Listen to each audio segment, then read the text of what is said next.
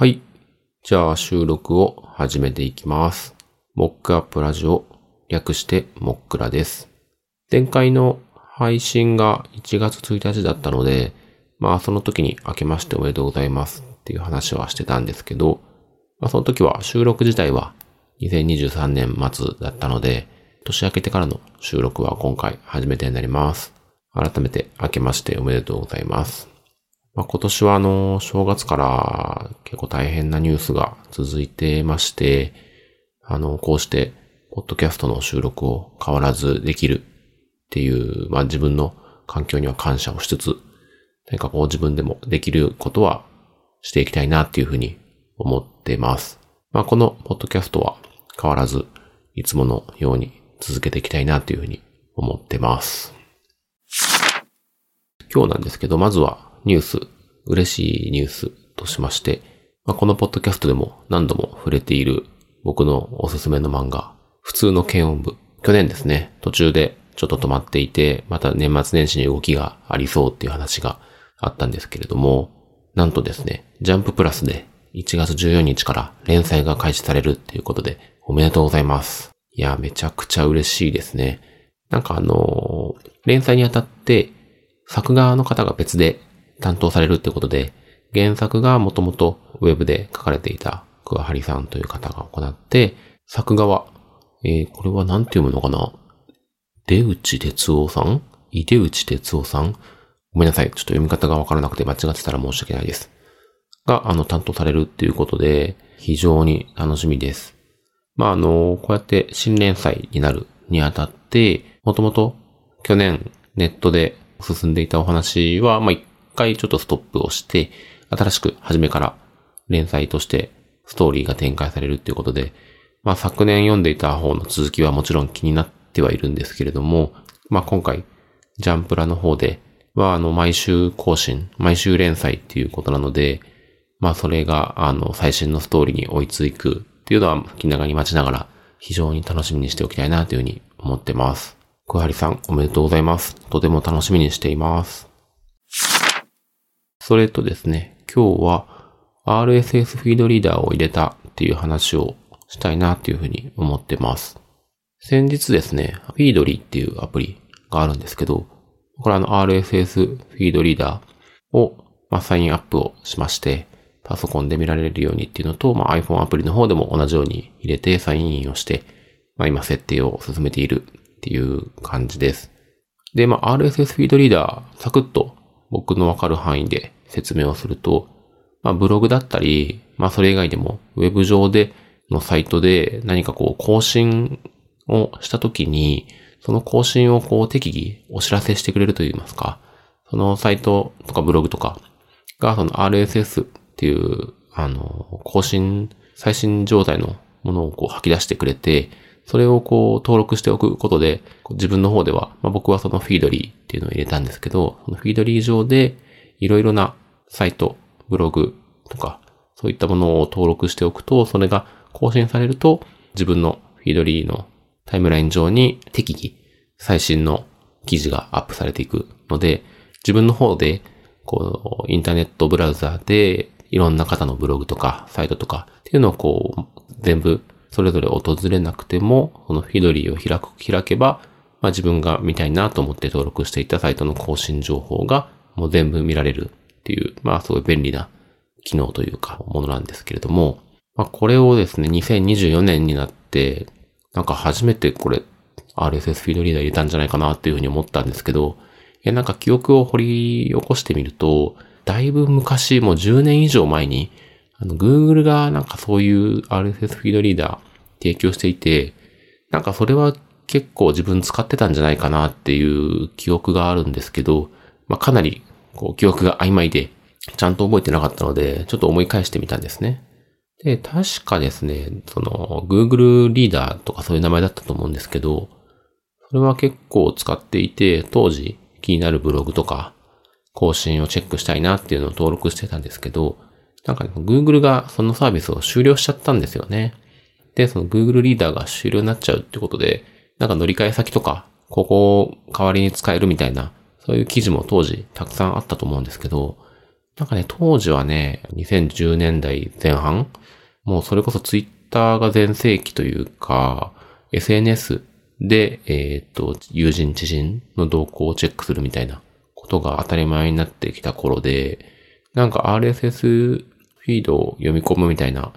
のがあんまりその重要性を見失っていたというか、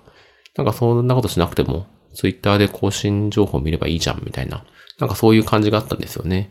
なんで僕はその Google リーダーが終了したに伴って、RSS でこう、更新情報をキャッチするっていうことはやめてしまっていて、まあその結果、その Twitter で繋がってたりとかフォローしてる人の、その最新の動向はもちろんそのまま見れたんですけど、そうじゃない方のブログとかっていうのはいくつかこう更新情報がね、追えなくなっちゃってたなっていうのがあったんですね。で、まあそれから10年以上ぐらい経って、まあ昨今ですね、ご存知の通りと言いますか、まあ SNS でこうなんて言うんでしょうね、タイムラインがあんまり嬉しいニュースが流れてこないとか、ちょっとこう、新規の怪しい情報が流れてくるとか、あとはもうインプレッション狙いで、ちょっとこう、激しい映像だったりとか、強い言葉で、その数を稼ごうとするような投稿っていうのが流れてきちゃう。で、しかも最近はもうフォローしている人の発信だけじゃなくて、おすすめ、アルゴリズムによって選ばれた投稿が目の前に入ってきちゃうので、なんかそれがちょっとストレスになったりとか、っていうのがあったんですよね。で、まあさらには、ツイッターはもうツイッターという名前ですらなくて、ちょっとその SNS との向き合い方っていうのをどうしようかみたいなことを考える方が、まあ僕も含めて、去年、特に去年ですかね。まあもうちょっと前からそういう機運というか、そういう考え方はあったと思うんですけど、どうしようかなっていう思っていて、その SNS、Twitter も見るのやめようかなとか、他のサービス使おうかなとか。ただまあ他のサービス、他の SNS といってもそちらが、その Twitter ほどに大規模になって、その多くのユーザーがずっと使ってるっていうふうにも至らず、なんかこう、インターネットからどういうふうに情報を得ていくのかみたいなことが難しくなってきたかなって思うんですよね。っていうことがあったので、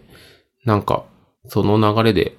RSS フィードリーダーって、もうあんまり自分使わないんじゃないかなってその当時思ってたんですけど、このタイミングでまたフィードリーを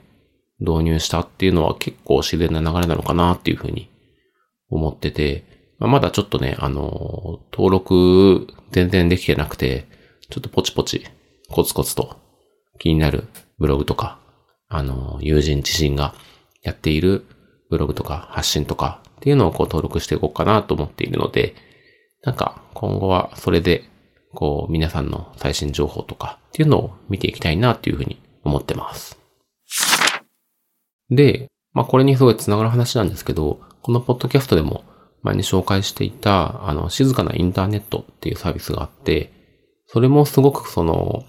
昨今の SNS の事情、SNS が少し居心地悪くなってきたっていう人に対してすごい刺さるサービスっていうことで、まあ僕も使ってますし、僕の周りとかそれ以外の方たちもすごい静かなインターネットでこう何か文章を書いている人っていうのが多いなっていうふうに思っていて、なんかその静かなインターネットっていうのも昨今のこの SNS 事情から生まれた動きだし、RSS フィードリーダーを使って SNS からではなくて、直接自分が見たいなっていう記事だけを追いかけていくっていうのは、こうなんか繋がってるんじゃないかなっていうふうに思いますし、なんかちょうど昨日かな、あの、まあ、皮肉なことに SNS 上で発見したんですけど、同じようなことをおっしゃってる方がいて、えー、っと、なんだったっけな。かきじろう .net っていうドメインで、あの、ワードプレスで個人サイトを始めたっていう方の、えっ、ー、と、投稿がちょっと話題になってたので、僕も見たんですけど、まあ、その中では、えっ、ー、と、X とかをはじめとしたそのプラットフォームに依存しないで昔のテキストサイトみたいに個人個人でサイトをやっていくのがいいんじゃないかって話があって、その中でクラフトインターネットっていう言い方をされていて、まあなんかその言い方すごい面白いなと思って、まあ静かなインターネットもそうだし、このクラフトインターネットもそうだし、RSS フィードを使ってそういったものを自分の見たい情報、知りたい情報っていうのをこうキャッチしていく、繋がっていくっていうのはことはすごいこう世の中全体でこううねりみたいにそういう動きがあるんだなっていうのがなんか感じられて、すごい、こう、面白いというか、